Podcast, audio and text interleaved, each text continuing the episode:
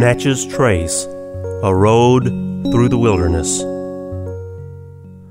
Today, on our journey up the Natchez Trace Parkway, we'll visit Bynum Mounds, just north of Houston, Mississippi. We are now in Chickasaw territory, and while the Chickasaw did settle here, the Bynum Mounds date from the Woodland Indian period. This site dates back over 1,500 years. There's a recording there that tells of Indian village life, of their living from the land, gathering berries, nuts, and fruit from the wild. They also fished, hunted wild game, and farmed. In the summers, the woodland Indians lived in lean to shelters, and in the winter, they lived in more permanent, circular houses built from timbers, interwoven with reeds and willow and plastered on the outside with mud. Special houses were built where in a small pit the bodies of the dead were cremated.